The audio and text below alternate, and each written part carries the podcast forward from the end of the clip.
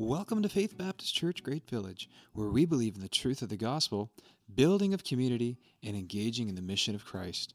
We hope you enjoy this week's message as our pastors share from God's Word.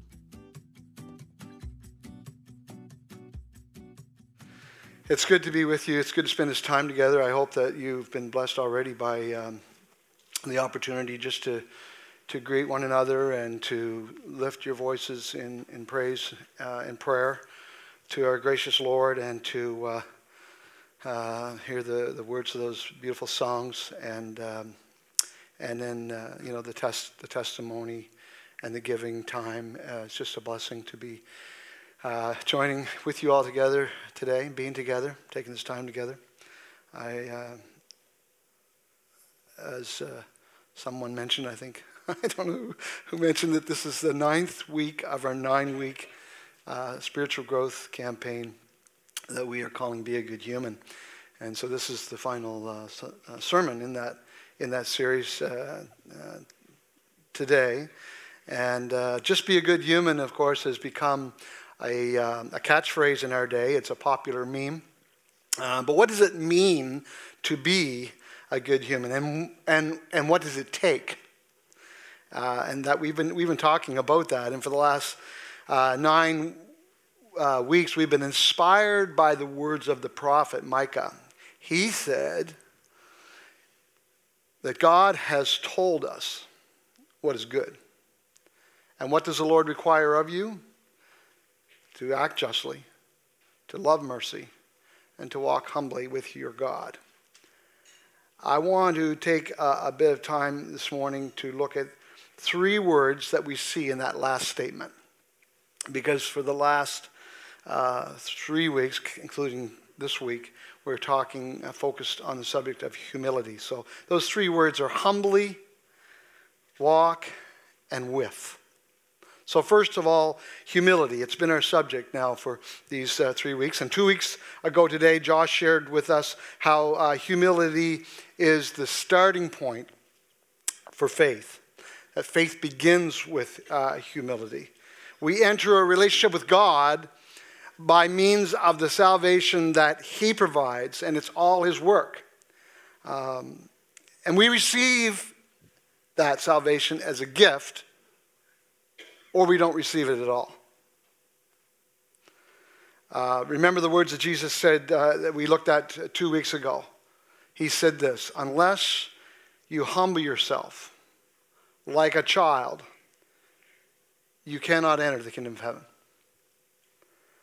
So they were arguing about who was going to be the greatest in the kingdom of heaven. And Jesus said, if you do not humble yourself like a little child, you cannot even enter the kingdom of heaven. And you may recall Josh saying that week that the word in the Greek text there for little child is, is not a reference to a kid, but to an infant. So we're not talking about someone who can, can do quite a bit and just needs some help. We're talking about somebody that's completely dependent, somebody that can't uh, care for themselves or take care of themselves at, at all, uh, helpless. Um, and the point is that we contribute nothing to our salvation. That's the point.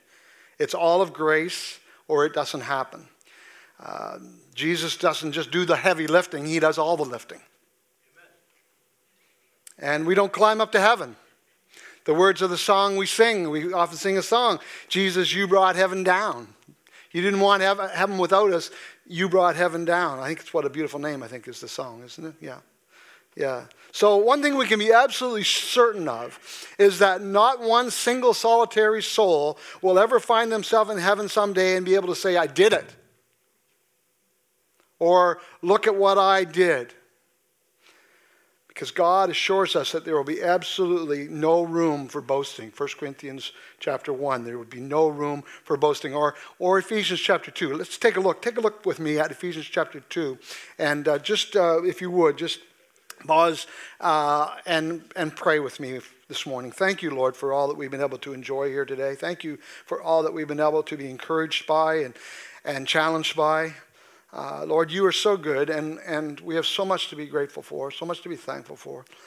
Um, today, at this time, Lord, as we as we turn uh, to your word. We pray that you would speak through uh, this sacred text, that you would speak to our hearts by your Spirit, that we would have ears to hear, that we would um, be willing to come under the conviction of your Holy Spirit as you minister to us through your word this day, and that our lives would be changed as a result, and that you would be glorified in it all.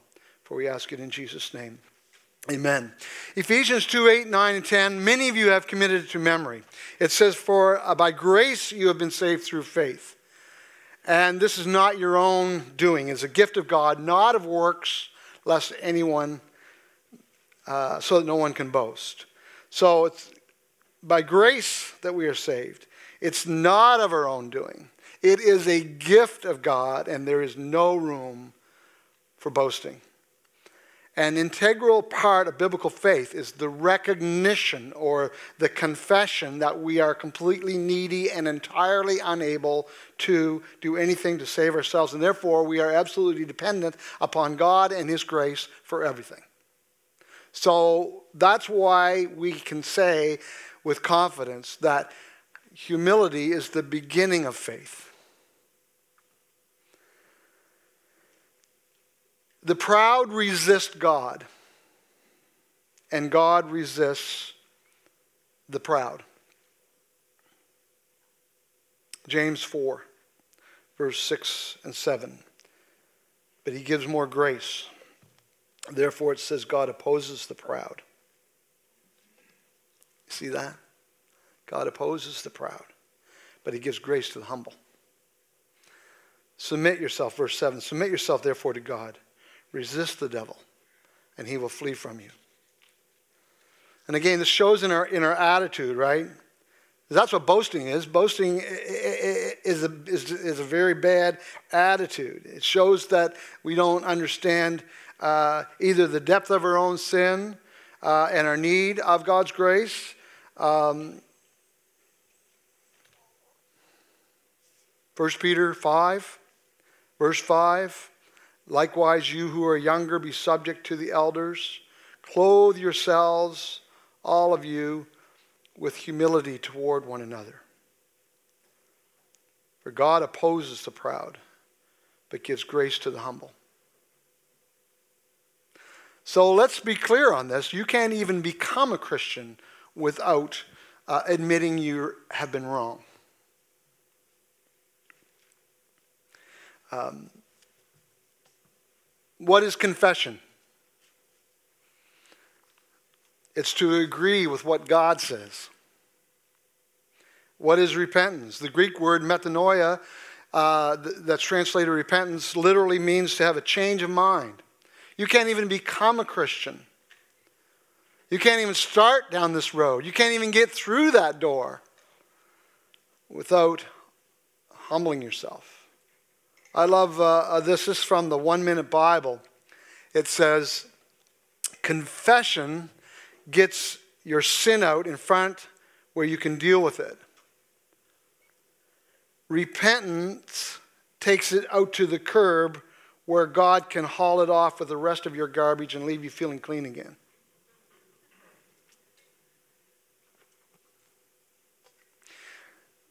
I uh, don't know if you were able to be, uh, I think it was, I, I believe it was two weeks ago again when uh, Josh shared some of his um, Jeff, Jeff uh, Foxworthy um, takeoffs. Uh, you might be a prideful person if, do you remember that? You might be. A, he said, you might be a prideful person if you think you know everything.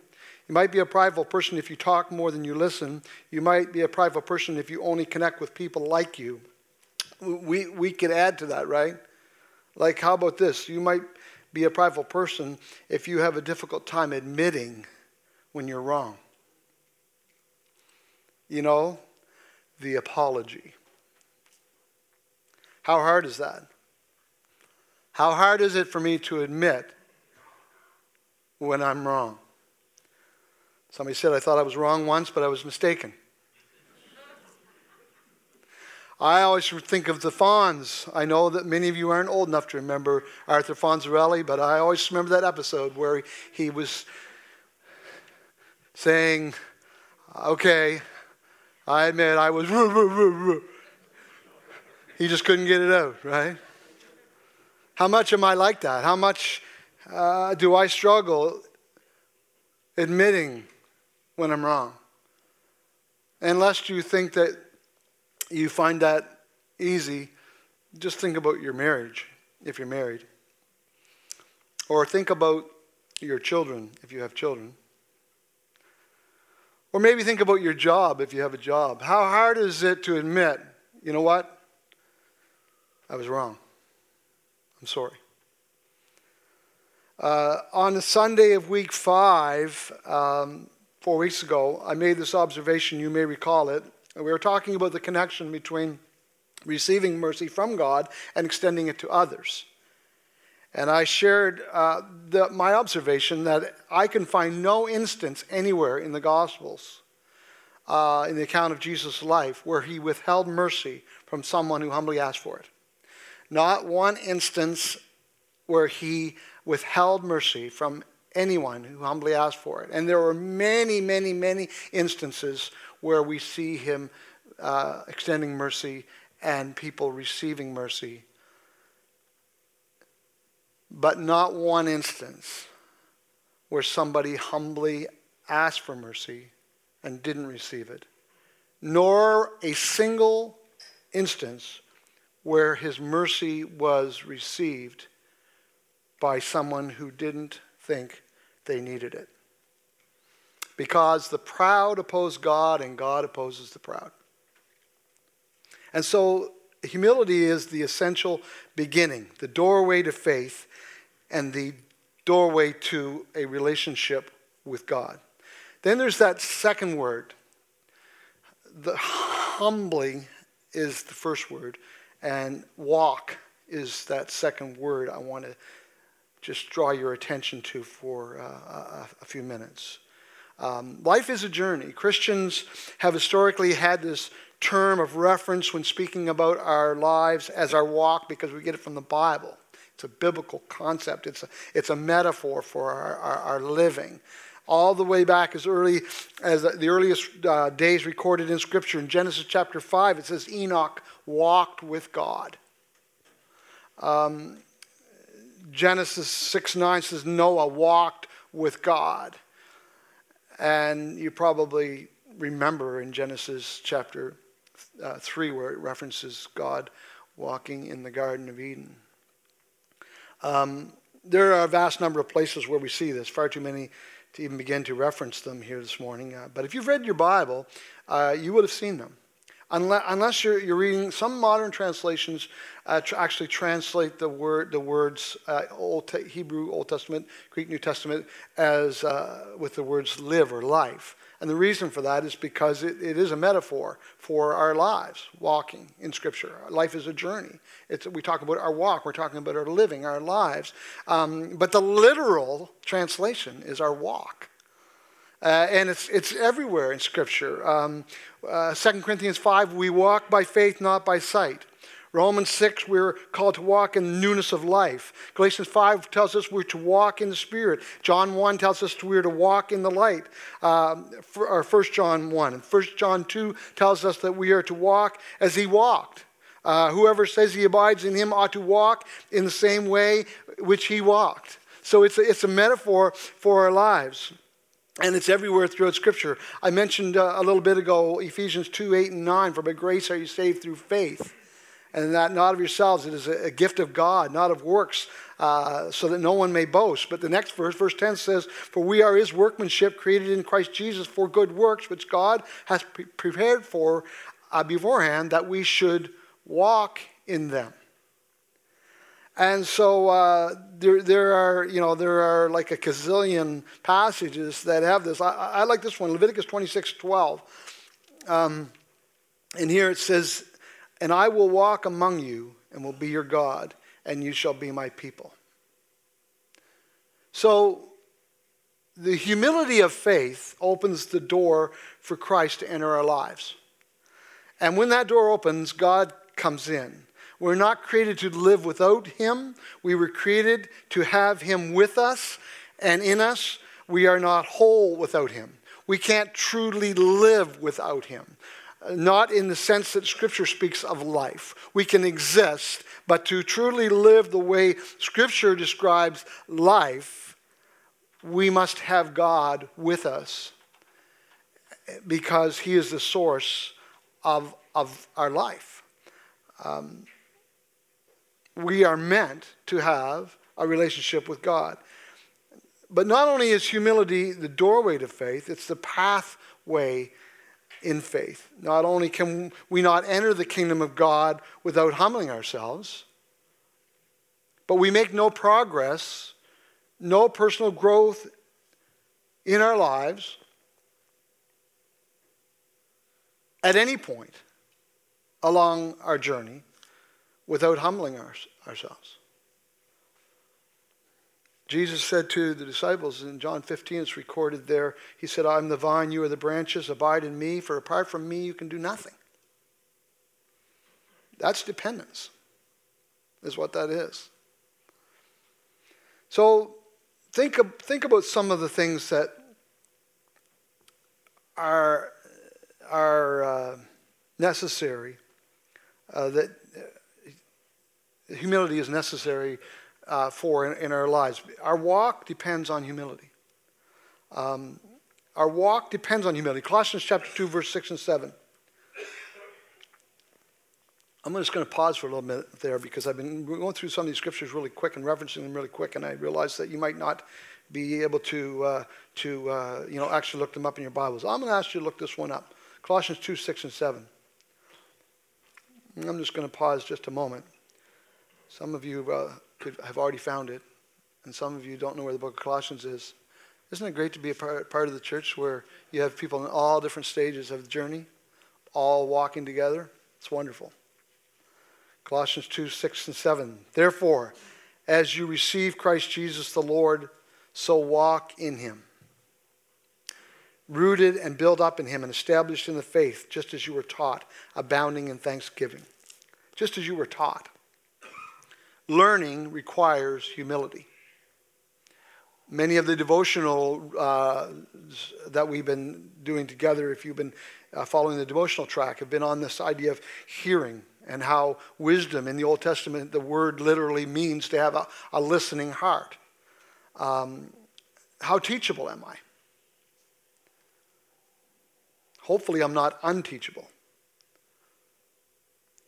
But learning requires humility. Listening in the biblical sense, not just a matter of mental attention, as important as that is. It's a humble, humble attitude. Because we don't learn when we think we already know. And so humility is essential um, for learning. Learning requires humility. You know, we tend to put more emphasis on, on aptitude than we do on attitude. And the world definitely puts more uh, uh, focus on aptitude rather than attitude. But in Scripture, it's the other way around. That your attitude will trump your aptitude every single time. How many of you know this? That unlearning is way harder than learning. And yet, when you think about confession and repentance, unlearning is required for learning. It says in Psalm twenty-five, uh, "He leads the humble in what is right and teaches the humble his way." That's verse, uh, verse nine of Psalm twenty-five. The more we know, the more we know we don't know. It's like drawing close to God. Uh, the closer we get to God, the, the more we realize how far we have to go to be like him. It's a paradox. But when you consider how great God is, and you consider the, the depth of the sin of our own hearts, then it makes perfect sense. But what does it mean when I have a strong opinion on everything, while at the same time I struggle to be a good listener? How willing am I to come under the conviction of the Holy Spirit? How willing am I to submit to the Lordship of Christ? Because all of those things take humility. Being thankful requires humility. Uh, the Colossians passage there we looked at a second ago, you maybe still have your Bible open. Colossians two seven, it says, abounding in thanksgiving.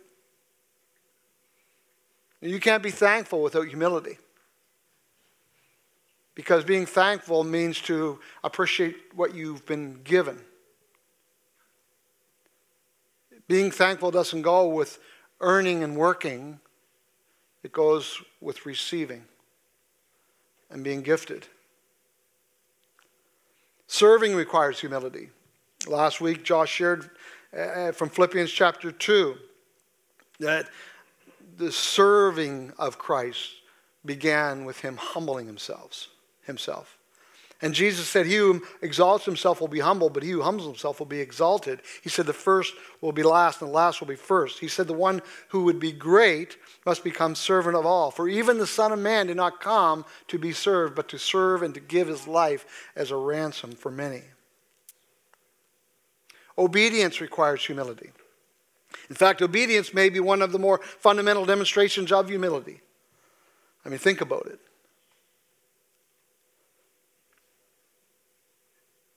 What is disobedience if it's not us thinking that we know better? Obedience requires humility. Deuteronomy chapter five, verse thirty-three says, you shall walk in all the way that the Lord your God has commanded you, that you may live, and that it may go well with you, and that you may live long in the land that you shall possess. Obedience requires humility. The most commonly uh, used word in both the Old Testament and the New Testament for, the, for worship literally means to bow down. Bowing down is a physical posture that reflects an inner posture. Of what? Respect, submission. So every one of us is called to live a life of worship and submission and obedience. What's my inner posture? Good question to ask yourself at any point in time, at any day in your life, is what, what's my inner posture right now?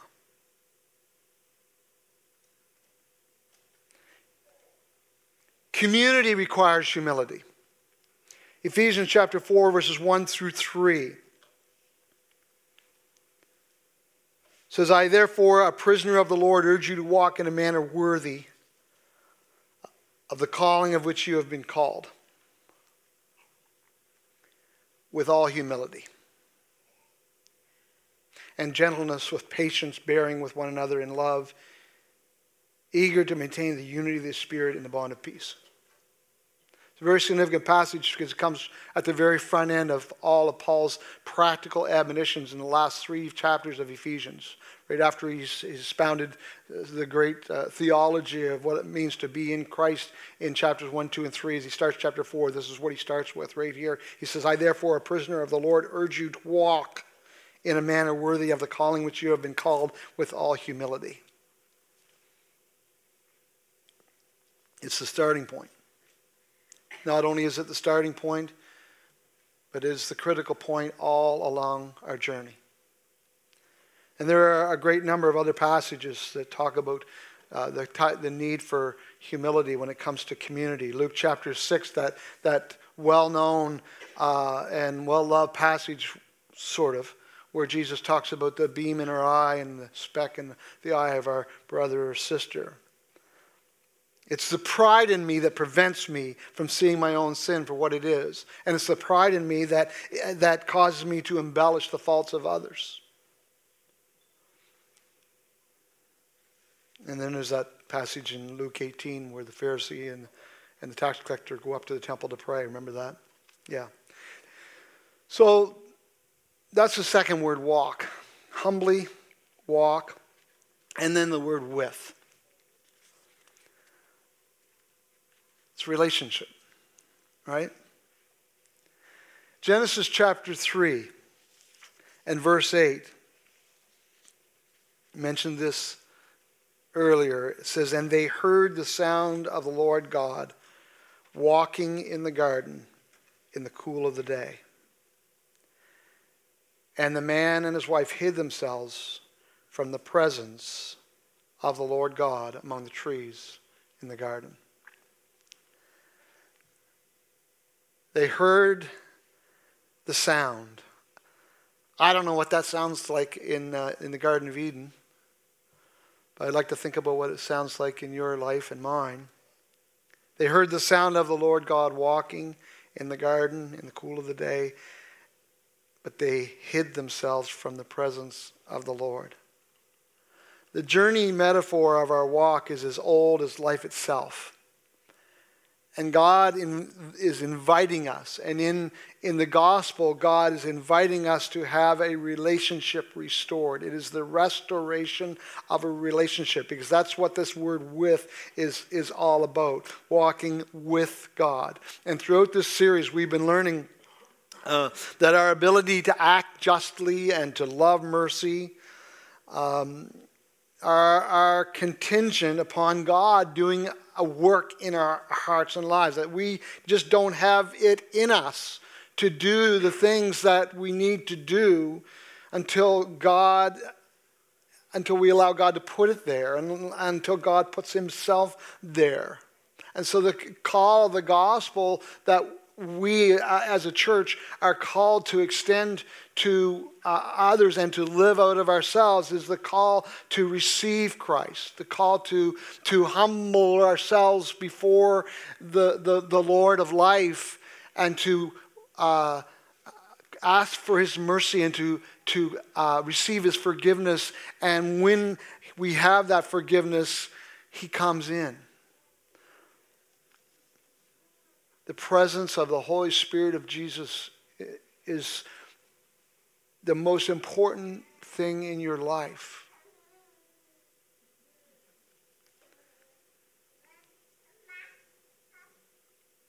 But it's all contingent on us humbling ourselves. Pride's our big problem. If you ask yourself, what's, what's the big problem we face in our world today? You get a lot of different answers. I think I, I think we can safely say the biggest problem is pride.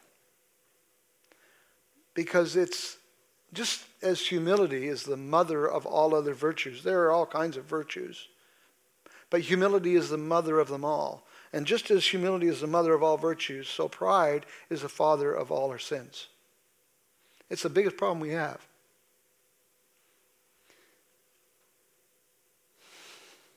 Because God can and will forgive every sin, but only if we humble ourselves before him. The ability to act justly and to love mercy.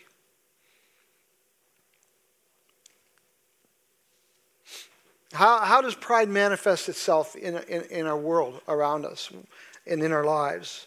There's lots of ways, of course, but one of the ways is how we talk to each other, or how we talk about each other. And it's not so much disagreement. Of course there's going to be disagreement. But it is about having a, a belligerent attitude. Instead of a humble attitude, a belligerent attitude. Of what uh, Scripture refers to as a pride of mind. We just think we know better. As a culture, we, we think we're so smart. We're so smart, we've convinced ourselves that previous generations were completely backward, naive, unsophisticated, misdirected, and had everything all messed up. But we've got it all figured out, and we're going to fix it all.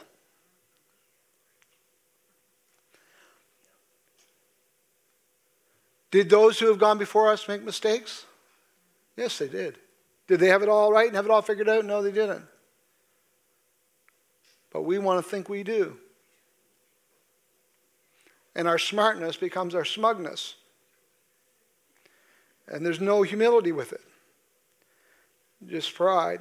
Pride is the spirit of the age. There is a culture of belligerence that feeds on cynicism. And it spouts out insults and innuendos, and spews angry and combative ad hominem comments like confetti on social media. There is no humility in the atheistic, materialistic worldview. If you read the Humanist Manifesto, you'll see no humility in it. Or, or if you will, the, the, the poem of the Humanist Declaration by William Henley called Invictus. In, in the fell clutch of circumstance, I have not winced nor cried aloud. Under the burgeonings, bludgeonings of chance, my head is bloody but unbowed. It matters not how straight the gate, how charged with punishments the scroll. I am the master of my fate. I am the captain of my soul. There's no humility in that at all.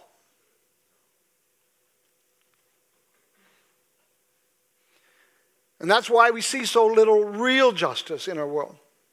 Lots of talk about justice, lots of using terms about justice, but, but, but how much real justice do we see? How much, how much real forgiveness and mercy do we see? We see a lot of shaming, a lot of writing people off.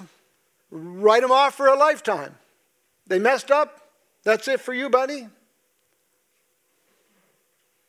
You have to go to your grave bearing the shame and the guilt. That's the attitude of the world. I hope you know that that's not the attitude of Christ.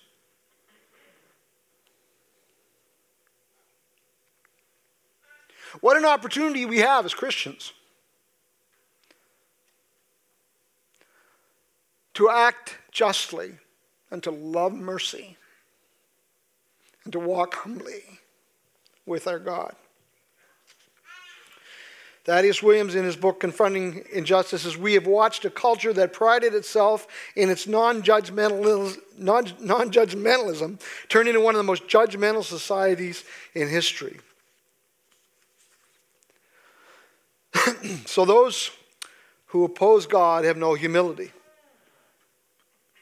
But what about those of us who profess to know him and walk with him? What's our confession? What is it that we confess? We confess Jesus as Lord. What do we confess about ourselves? Humility is our most appropriate and definitive posture. I'm talking about the posture of our hearts. You know, it's easy to be a critic.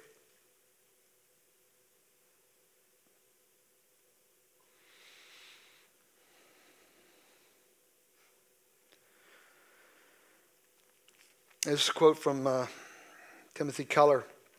I like this one uh, too. Um, some of you may be familiar with Tim, Tim Keller, great, uh, tremendous writer. He's actually battling cancer. Uh, prost- I think it's prostate cancer um, these days. Uh, but just a tremendous writer and uh, pastor, former pastor. Um, he says, think of fanatical people. They're overbearing, insensitive, and harsh. Why? It's not because they are too Christian, but because they are not Christian enough. They are fanatically zealous, but they are not fanatically humble, sensitive, empathetic, or forgiving, as Christ was. So those who oppose God lack humility, but what about those of us who profess to know him and to walk with him? It is our most appropriate and defining posture. Peter says, clothe yourselves, all of you. First Peter five, clothe yourselves, all of you, with humility toward one another. Our humility is not just humility towards God. It has to start there. That's the most important humility we have, is our humility toward God. But it, it does not stop there. It only starts there. Peter says, clothe yourselves, all of you, with humility toward one another. What does that look like? Well, I know, I, I know what it looks like because I've seen it. I see it in, in your lives. I've seen you do this.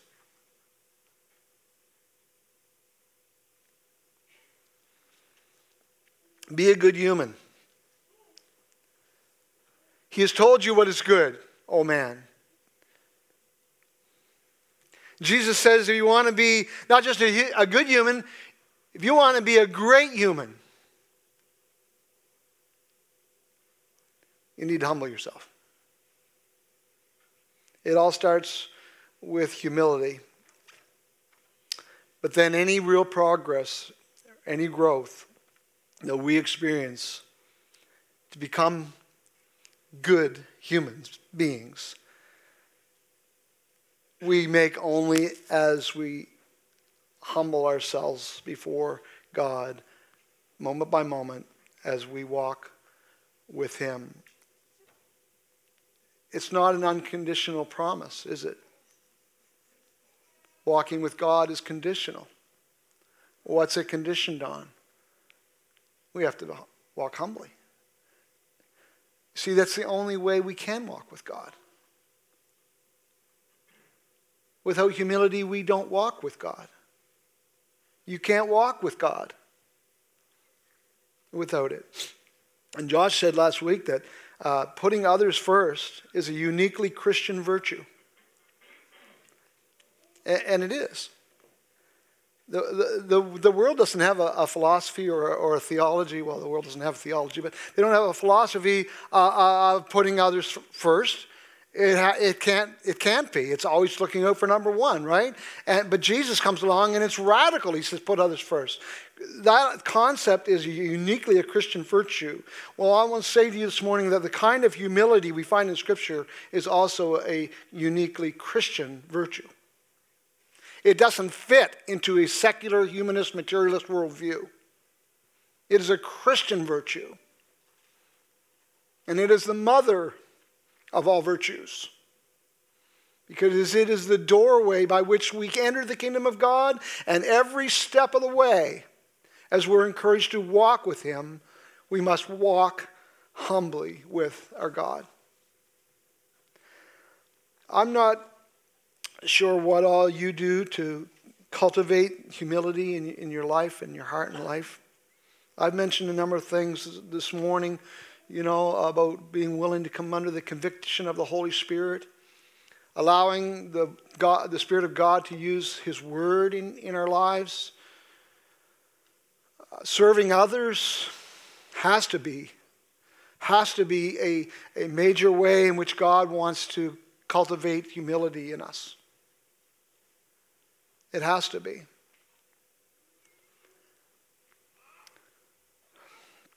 Learning to be obedient to God and acting just, justly and, and loving mercy.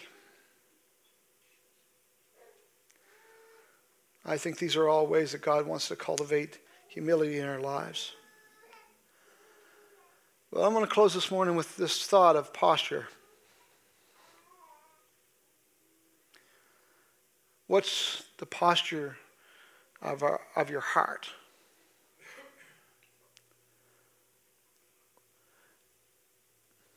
We can we can pray with our eyes lifted to heaven. We can stand and praise God and pray and call upon His name. But there's something about the humility and the bowing of our hearts that is absolutely critical in our lives. Because even when you are standing and, and when you're lifting your eyes to heaven, and we're encouraged to do that, my heart better be bowed.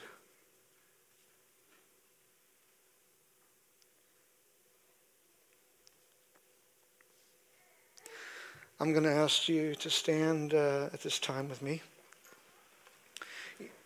You know, we, uh, we've been spending these past nine weeks thinking about what it means to be a good human.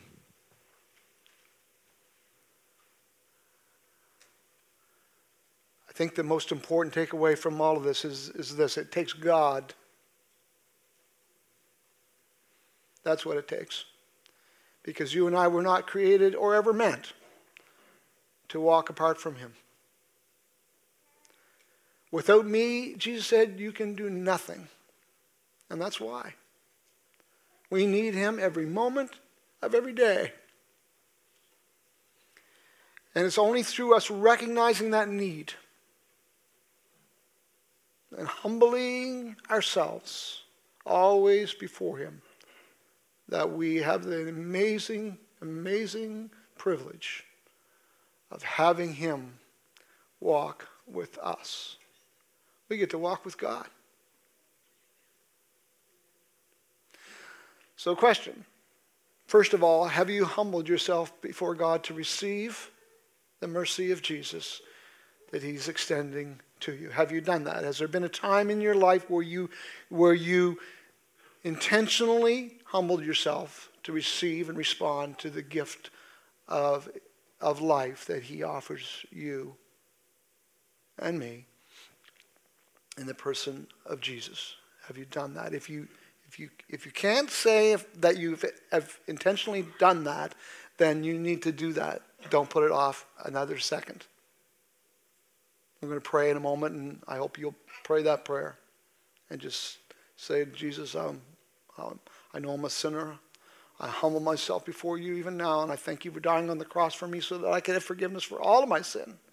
And I humbly accept the gift of, of life, the gift of salvation. But question number two is for those of us who have that profession, is are we walking humbly with God? Am I walking humbly with God? What is the posture of my heart? Because if I allow myself to grow in pride, I will not grow in any of the virtues that we so desperately need in our lives. It shuts the door up of heaven. And shuts, effectively shuts the work of God out of our, of our lives. And you don't want to do that. I don't want to do that. So will you pray with me this morning as we close? Lord, I thank you for this tremendous group of people. I thank you for the privilege, the awesome privilege that I have of being a part of this church family. And I thank you so much for each one, Lord, and for uh, the, the lessons that I have uh, been able to learn, just even just from, um, from observing uh, your work in, in their lives. I thank you for the, in, the humility that I see demonstrated in the lives of my brothers and sisters in Christ. And, and Lord, I, I just pray that you would cause it to increase, even in these difficult days, Lord, that you would, before all things, that you would give us humble hearts, that we might receive from you all that you have for us in these days and all we need. And Lord, if there's someone listening who's never humbled their heart to receive you as Savior and Lord, we pray that you would open uh, their eyes and soften their hearts even now, that they might humbly reach out and accept that gift by faith, that they would be wonderfully saved right now, today, and look forward to a lifetime of walking with you. I thank you for your people today, Lord. And I thank you for the grace that we have in our Savior, our beautiful Savior, the Lord Jesus Christ. Amen.